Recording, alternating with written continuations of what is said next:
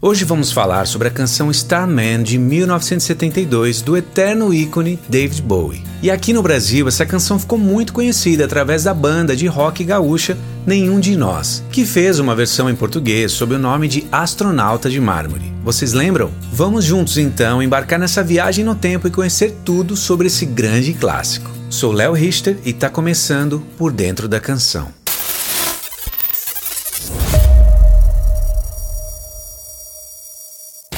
David Robert Jones, mais conhecido como David Bowie, nasceu em 8 de janeiro de 1947 e nos deixou em 10 de janeiro de 2016. Personagem de muita importância na indústria da música, Bowie é considerado um dos músicos mais influentes do século XX. Sua carreira foi marcada pela reinvenção e apresentação visual, com sua música e encenação tendo um impacto significativo na música popular. E Bowie formou sua primeira banda, The Comrades, em 1962, quando ele tinha apenas 15 anos de idade, tocando rock and roll em festas locais. Frustrado com as aspirações limitadas dos seus colegas de banda, Bowie deixou os Comrades e se juntou a outra banda, os King Bees. Mas também insatisfeito com os King Bees, Bowie deixou a banda um mês depois para se juntar aos Manish Boys, que incorporava folk e soul no seu som. Bowie assumiu o nome artístico David Bowie em homenagem ao pioneiro americano do século XIX, James Bowie que foi um soldado estadunidense que desempenhou um papel importante na Guerra dos Texanos contra o domínio do México, conhecida como a Batalha de San Jacinto. Seu álbum de estreia solo, David Bowie, de 1967, uma amálgama do pop, psicodelia e music hall, que era uma forma de entretenimento teatral muito popular entre os anos de 1850 e 1960, uma mescla de música popular e comédia. Em 11 de julho de 1969, Bowie lança a canção Space Oddity, cinco dias antes do lançamento da Apollo 11 à Lua, e alcançou o top 5 no Reino Unido e foi de fato o primeiro grande sucesso de Bowie.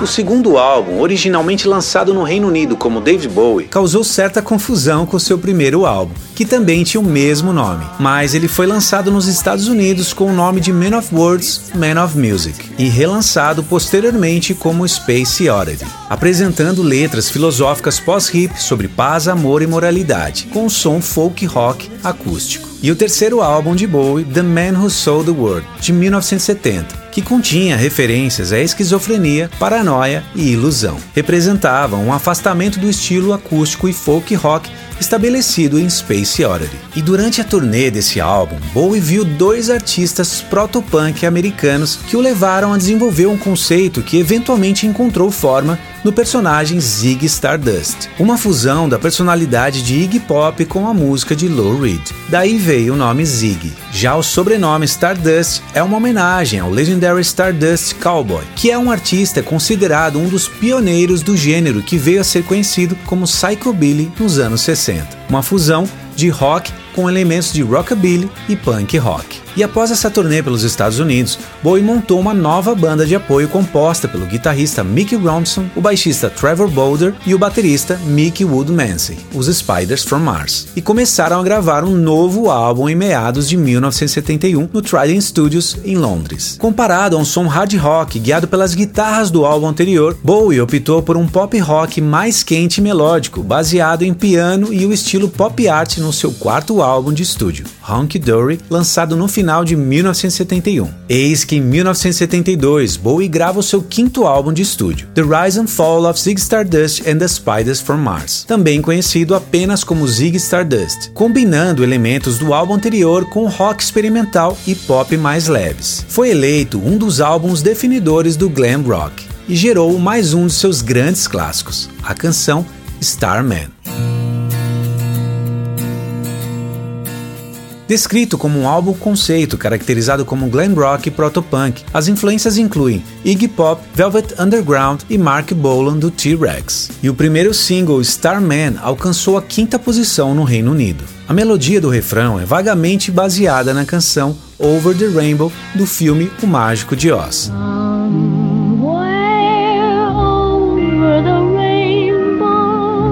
e outras influências são as canções Hot Love,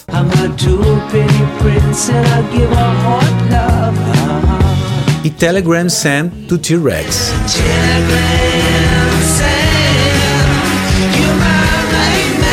E também a canção You Keep Me Hanging On da Supremes, que continha as mesmas quebras de guitarra e piano em código Morse que tem na canção Starman.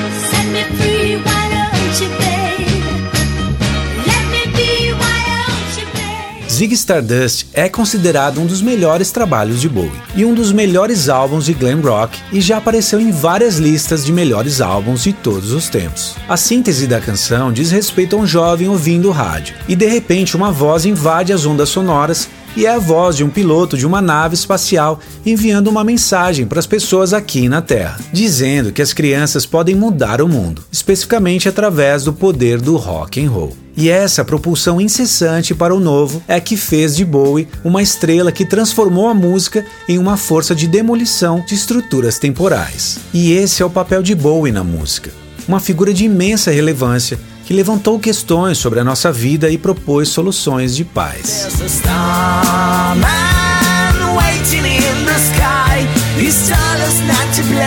A banda gaúcha brasileira de rock Nenhum de Nós gravou uma versão em português da música sob o título de O Astronauta de Mármore, incluída no álbum Cardume, lançado em 1989.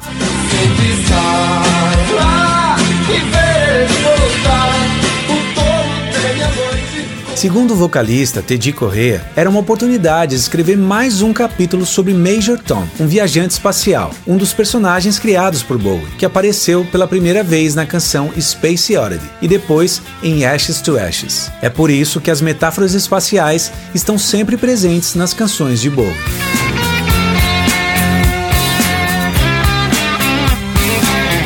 começar com a bateria. Baixo, violão,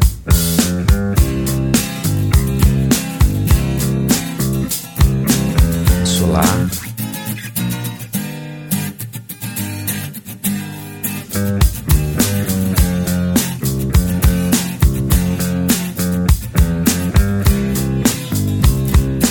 E o piano.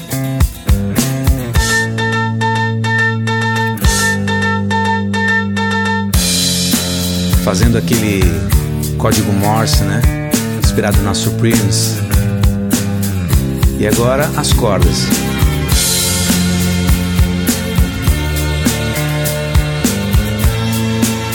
Vamos solar. Coisa mais linda, né? Guitarra base.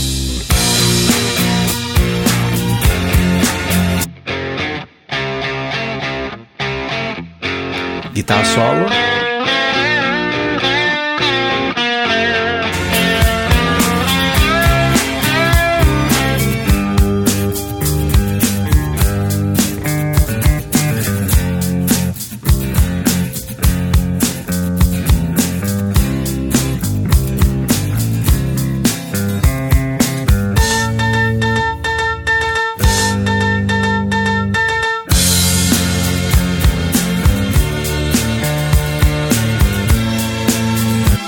E as vozes. There's a starman waiting in the sky. He's told us not to blow it, cause he knows he's overpriced. Oh.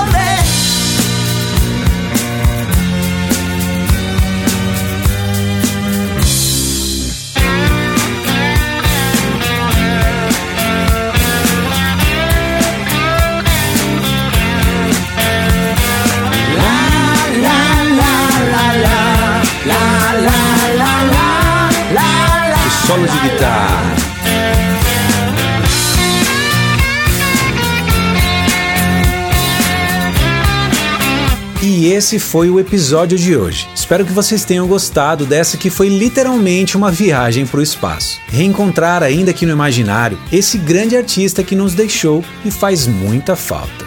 Quero te convidar para se inscrever no canal caso ainda não seja inscrito e ative também o sininho para não perder nenhum episódio novo. Ah, e deixe também o seu like, comentário e compartilhe com a sua galera. E dizer que esse conteúdo também é formatado para podcast. Que você encontra nas principais plataformas digitais. Os links também estão na descrição. E aqui do lado ou na descrição tem mais vídeos da série para você maratonar. Deixo aqui meu abraço a todos vocês. Fiquem bem e nos vemos no próximo episódio de Por Dentro da Canção.